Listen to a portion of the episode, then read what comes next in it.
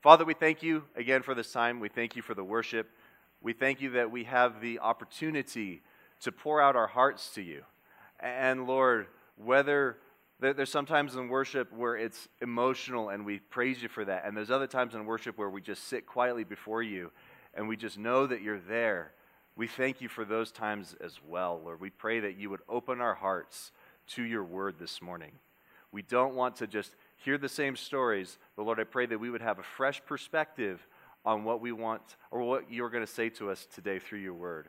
Lord, may the frequency in which we hear stories and read the Bible not diminish its power. Lord, we pray that you would do a work. Fill us with your spirit, give us ears to hear and hearts to obey. In Jesus' name, amen. Okay, you guys can sit down. Just to let you guys, just to let you know a little bit about me, um, I'm married to my lovely wife Jackie. We've been married for seven years. She's she's awesome. We have two little girls, um, of which this is that's the first slide up here. If you guys want to go to that one. Uh, it's Claire, uh, it's the older one, and she's two. And Charlotte, uh, she's the little four month old. And uh, they're super cute. Go ahead and go to the next one. Does it just melt your heart? It just melt your heart. And, and then the next one. It's our little family. So I'm super blessed to be, um, to have that family. God has really uh, blessed me in that way. And I just want to let you guys know that I love my family because I'm a proud dad and I just love them. So, anyways, I had to share that with you guys. Um, Acts chapter 2 is where we're going to begin. When you came to camp and you were packing, you're packing your bags.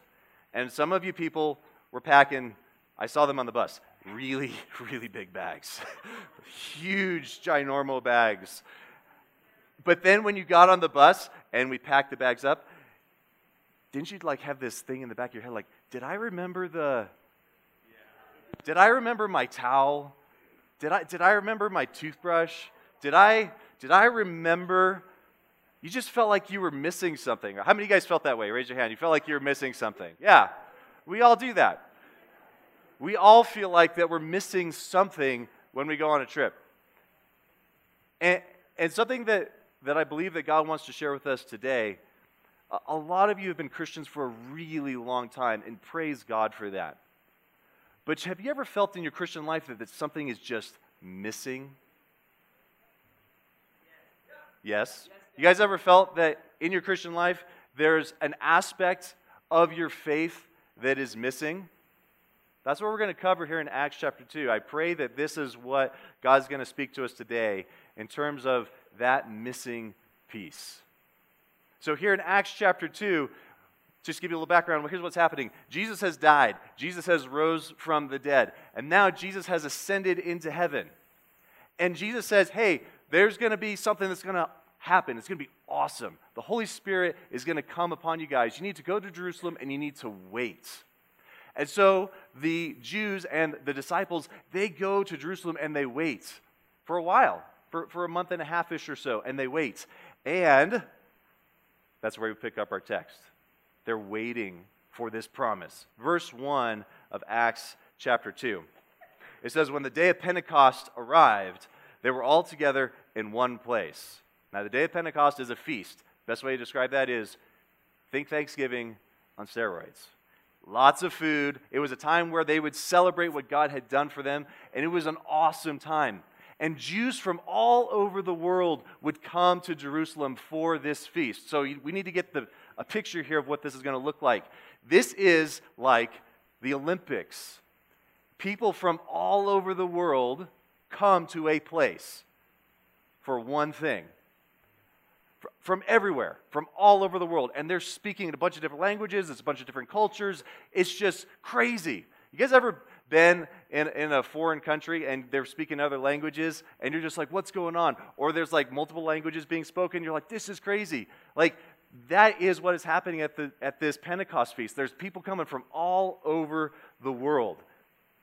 And it just so happened that probably 40 to 50 days earlier or so, Jesus died, rose from the dead, and was appearing to people after he rose from the dead. And God is setting the stage for something miraculous to happen. Pick it up in verse 2. And suddenly there came he- from heaven a sound like a mighty rushing wind. And it filled the entire house where they were sitting. And divided tongues as of fire, this is crazy, as a fire appeared to them and rested on each of them. And they were all filled with the Holy Spirit and began to speak in other tongues as the Spirit gave them utterance. I need you guys to do something for me. We need to, I'm not trying to reproduce the Holy Spirit. I just like movies and I just like sound effects. So we're just going to try to make that sound effect of a loud rushing wind. You guys ready? On the count of three. No, on the count of three. One, two, and three, you go. Okay, ready?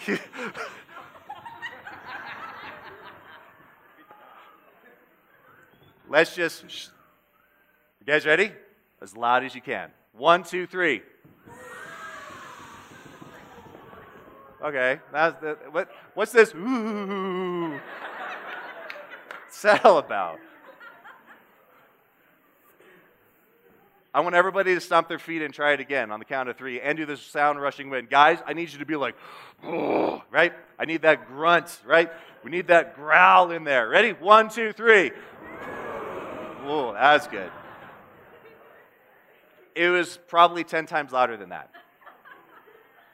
They are being filled with the Holy Spirit. And this is crazy. There's flames of fire that go on each of the head. They look like tongues. Why tongues? I don't know why. Maybe it's because they're speaking in different languages.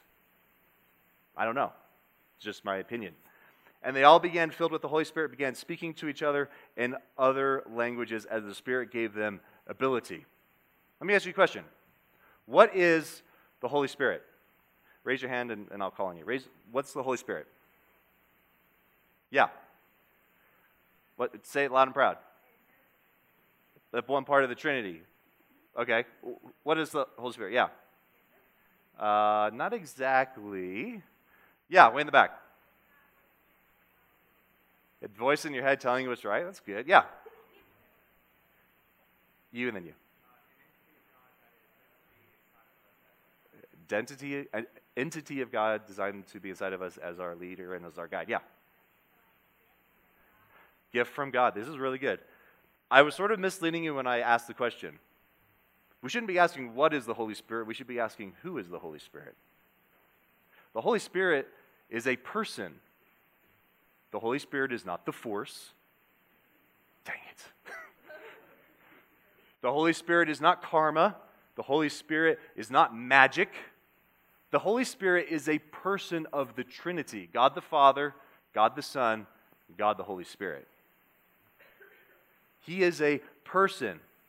And do you know what the purpose of the Holy Spirit is? Some of the, some of the uh, answers answer that question. It's to lead, now, this first thing, to lead the Christian into truth, to shape a Christian to be like Jesus, and to empower a Christian to do what God wants.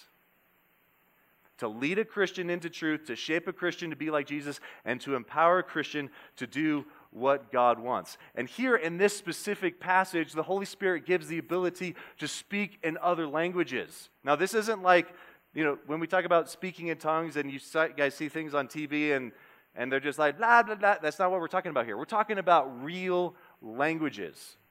We're talking about real languages like Latin, like Greek, like, I don't know if they spoke Spanish back then. Like, you know, like all, they're real. They're not fake things, they're real languages. And here's what happens remember, what's the context?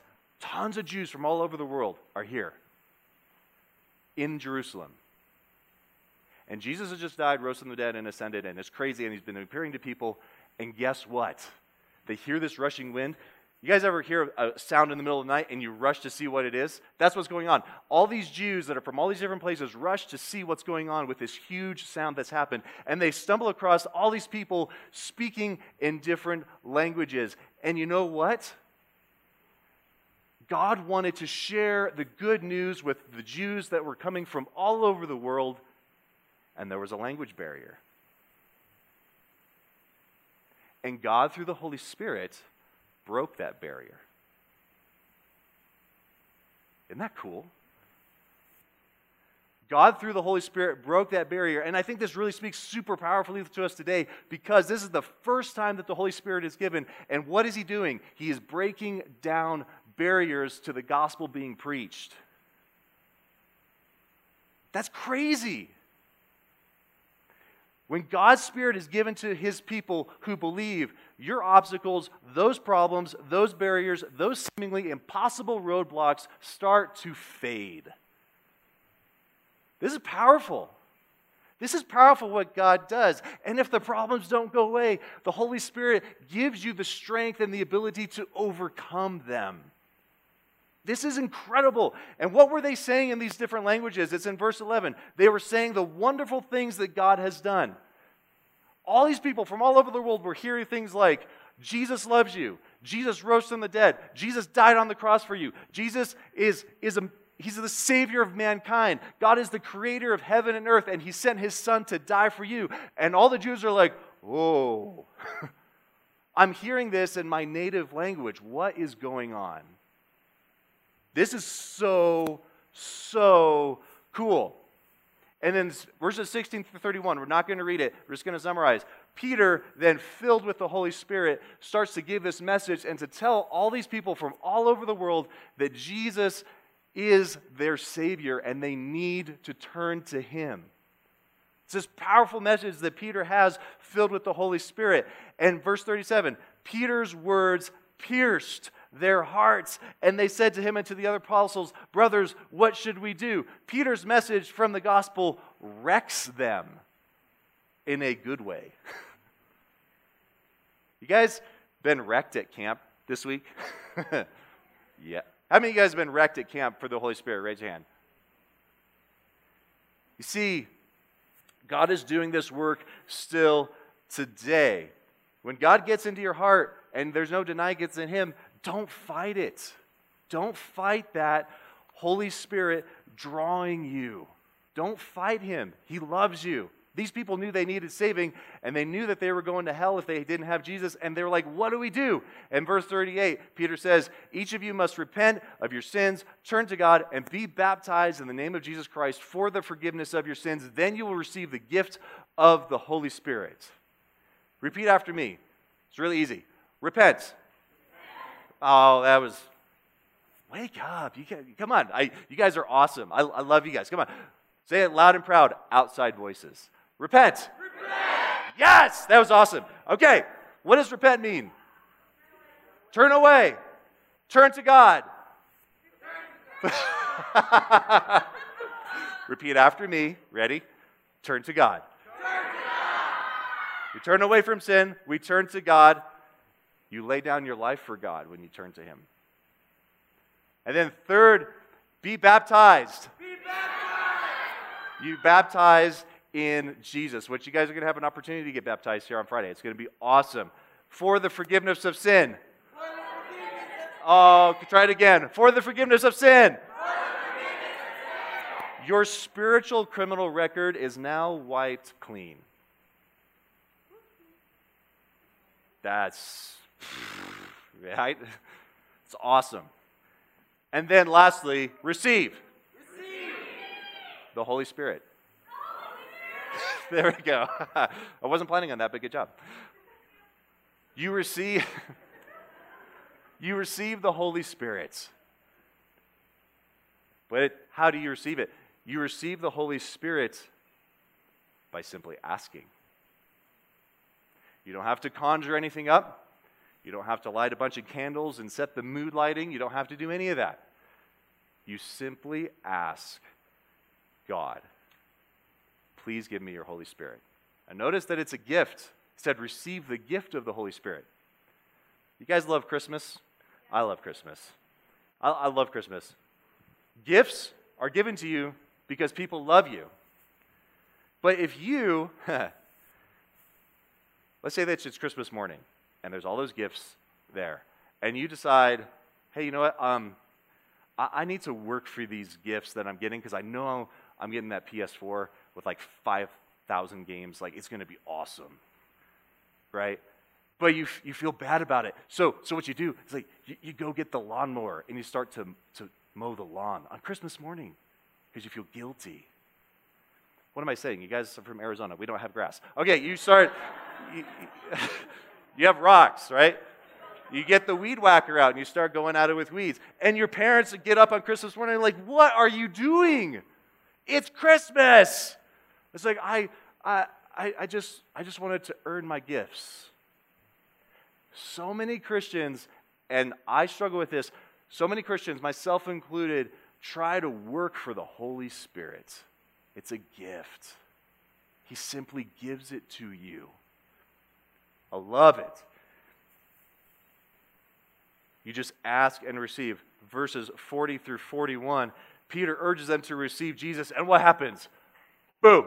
3,000 people get saved. He's the original Harvest Crusade, right? This is so cool. 3,000 people get saved, 3,000 people getting baptized. All started because Christians got together to pray, wait for the Holy Spirit, and the Holy Spirit showed up.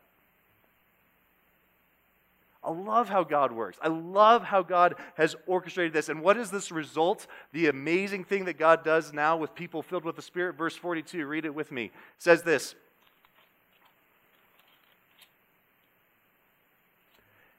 And they devoted themselves to the apostles' teaching and fellowship, to the breaking of bread and the prayers. I love this. The church grows, God gets the glory, and this is what they're doing Bible fellowship, eating, and prayer. This amazing thing that the Holy Spirit does, He builds something called the church. And the church is not buildings, the church is you, the church is us. And the Holy Spirit, when we come to Jesus, lives and each lives inside each and every one of us. And so what do we do in church? First, Bible teaching. We read the Bible, we study the Bible because it points to Jesus. And then we have fellowship. Some of the other teachers uh, touched on this earlier. This is awesome. I love how God orchestrates all this. Fellowship. Now, the only way you might be familiar with the word fellowship is because of Lord of the Rings. the fellowship of the ring. And so, like, when, when the fellowship is formed, right, and they're all together and they're slugging it out, and then and then when the fellowship is broken because, like, they all scatter, and then in Gandalf's epic voice, the fellowship is broken, right? Because they're not together. What is godly fellowship? Again, as has been said before, it's your life that is physically and spiritually shared with each other and Jesus. It's something that we physically and spiritually share. Peter, uh, the West Campus youth pastor, I love Peter. He's so funny. He's like, hey, if we're having fellowship, that means you're going to share that food with me. He's like, cough it up, bro. Like, g- give it to me. and then we'll have fellowship. But it, it's, in some respects, that's true. We share what we have with each other, we share our life with each other. What does this look like? Maybe it's a Bible study. Maybe it's simply praying with each other. Maybe it's just talking about things of God. Maybe it's going and encouraging each other with your walk of faith. Maybe it's simply rejoicing with those who rejoice and having fun. What? Christians can have fun? Yes. Can I get an amen? Oh my gosh. Sometimes it's mourning with those who mourn. And it was so blessed to see so many of you guys doing that last night when the Lord really broke through for a lot of people's hearts. See, we have this awesome fellowship, this awesome spiritual life sharing with each other. And like Thomas pointed out the other day, Christian friends are critical to your maturity as a follower of Jesus. And fellowship automatically means that we love one another. You can't have fellowship and hate the person that's next to you. You can't have fellowship like that. It's not real fellowship. We're commanded by Jesus to love one another, to lay down our lives for each other just like He did. That's Jesus. He's our example. But you know what? You guys ready for this? You know what? We can't love one another unless we're actually with one another. Hebrews 10:25 says, "Let us consider how to stir up one another to good works and don't forsake the assembling together of believers as is the custom of some." Stir up good works. Really simple. Figure out ways to really make somebody's day around you, both in a physical sense and in a spiritual sense. Figure out ways to bless them. Maybe it's something like, hey, can I help you with this? Hey, can I pray for you? Hey, it's your birthday. Let's go get cake, which happened, by the way. it's really cool. Or, you seem really sad today. Is there anything I can do for you? How can I help you? You stir up those good works. You figure out, hey, how can I encourage the person next to me. And with the Holy Spirit inside of you, you can change someone's life in a positive spiritual way and totally bless them. And here's the awesome part when other Christians do this for you, you're just like, whoa, God's real. You ever experienced that? When you're on the receiving end of fellowship and all, there's all these Christians that just love you and you're overwhelmed? If you haven't experienced that, I pray that you do. Don't blow church off.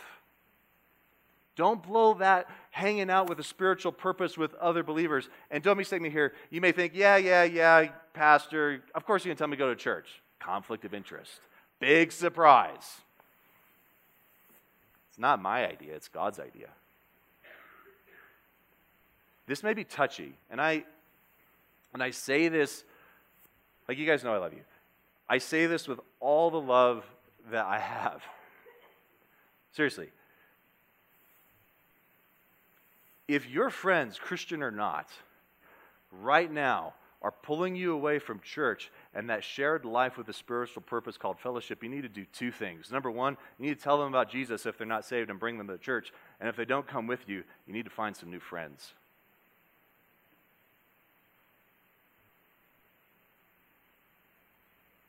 I'm not saying that you write those friends off. I'm saying this it doesn't mean that you let them drag you away from what you know now to be a very clear command from God. We, ha- we have to have relationships with people that don't know the Lord. Otherwise, who do we share Jesus with? I mean, we need to have those relationships, but we don't let them drag us away from the important things of fellowship or other priorities that come up in our lives. And I'm going to really offend a lot of people right now. And I, again, love I love you. I love you. So put your guard down. I love you. Sports. If you're at sports seven days a week and you don't have time for church, where is your priority? If you need to take a day off so that you can go to church and then you're running second string, guess what? It's a sacrifice from God. Go to church. Jesus wants to speak to you. Jesus wants you to be on the receiving end of that fellowship. He wants to help you through that. And you may say, I don't like church. I don't like my youth group. It's lame. I've heard them all, by the way. It's boring. It's just not for me. I don't know anyone. No one says hi to me. They're always judging me. Worship stinks. I don't get anything out of the teachings. Does this all sound familiar? Let me just see. Potentially valid concerns, right? Because it's a problem if nobody says hi to you. It's a problem that, you know what I'm saying? Like, those are things that we pastors got to work on and encouraging in our leadership. Potentially valid concerns, but not enough to disobey God. You and I need to be in fellowship. Find a loving, Bible teaching, praying, worshiping, hanging out with spiritual purpose, food eating youth group, and go. He loves you. This is His design for your life. A Christian that is not in fellowship is not going to be a Christian for that much longer. This is serious. He loves you. He's drawing you to be a part of this awesome thing called fellowship. And I totally get that people can be mean. Christians are sinners. We're all sinners. Even Christians are mean to one another, and it's wrong. It's not excusable. But don't let other people's immaturity prevent you from becoming mature in Jesus. Don't do that. He loves you guys. Third thing that the church does, they eat together. Enough said. I love that part. Fourth thing, pray. They pray together. They talk to God together. They pray for one another. And here's the main point behind all of this we need the Holy Spirit and the fellowship of the church. It is essential, it is not optional. And it's not to, to to drag you to church or drag you to hang out with other Christians. Because again, fellowship doesn't happen all the time at church. Like it happens when you just go hang out on a Friday night and you're like, hey, let's go to Taco Bell. Some of the adults are like, ooh, ooh. it's okay. Let's go Taco Bell. Let's do this. Let's go do that. Hey, let's go do this thing. Fellowship can happen anytime when there's multiple Christians involved. Here's the main point we're going to go with ask for the gift of the Holy Spirit because we need it. Whether it's your first time, whether it's the millionth time, because Ephesians 5:18 says this, to be continually filled with the Holy Spirit. Did you know that being filled with the Holy Spirit is not a one and done thing? It's, it's over and over and over and over. And many of us are, are like this example. You ready? Many Christians are like their smartphones in this area. You're on 1% battery, trying to send that last text, that last Snapchat, frantically looking for the charger, and your Christian life is no different when it comes to the Holy Spirit. You're on 1%. Frantically looking for something from God because you know you need something. It's okay to frantically look something for God, but wouldn't it just be great to not be at 1% all the time? Or to pick up your phone or to look at your Christian life and be like, man, I'm totally dead. Jesus wants you and I to continually have that pouring into our lives of the Holy Spirit. And when the Holy Spirit is not active in a Christian life, this is what happens with a Christian you get frustrated. You're just like, ah, I can't do this Christian life. This isn't working. That isn't working. Whatever, right? You and I get frustrated in our Christian life many times because the Holy Spirit is at 1%. Because, guess what? You and I were never designed to live this Christian life without the Holy Spirit. Tying it back to the beginning, do you find yourself missing something in your Christian life? Could it be that the Holy Spirit needs to fill you? Could it be that, that you need to stop trying to get the gift of the Holy Spirit and you just need to ask? Could, could it be that we simply just need to lay down our life and say, God, whatever you want, whatever you want to do, Holy Spirit wise, I am open. The Holy Spirit will empower you. You, I promise, you won't lose control and get all weird, okay? You won't do that. Why? Because one of the fruits of the Spirit is self control. God wants to empower you to follow Him, to do what He wants, to love other people, to endure trials, to stop sinning, and so much more. It's the strength to live like Jesus. And Philippians 2:13 says this: God is working in you to get and gives you the desire and the power to do what pleases Him. And guess what? What that means? You'll actually want to follow God. You'll actually want to. When I was younger, back in my day, right? When I was younger, I didn't want to read my Bible at all. And that, you're like, you're a pastor. I'm like, what are you saying? I didn't want to read my Bible at all. And I knew it was important. I just kept pushing it off. But then I finally had to get honest with God. I said, God, I don't like to read the Bible. Guess what? Lightning didn't strike. It's okay. Here's the amazing thing about that prayer it was an honest prayer. But God already knows that you don't like to read the Bible. Ah.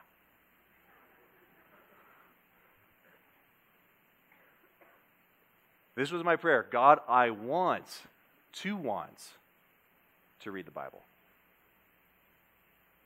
The Holy Spirit gives you that desire and the ability to do those miraculous things. Again, just to encourage you guys, uh, one of our leaders uh, said this uh, earlier in the morning, and it was so timely. If your life is good right now, if you're like, hey, Scott, like God has spoken to me, like life is good. Like, like I'm not doing drugs, I'm not sleeping around, I'm not into porn, like I'm not in those things. Like God is good, God has been speaking to me, God is encouraging me the, the teaching, like, I don't want to, to give you this idea that, that, that the teaching is going to be like, blah, blah, blah, blah. That's not what I'm doing, right? That's not what I'm doing.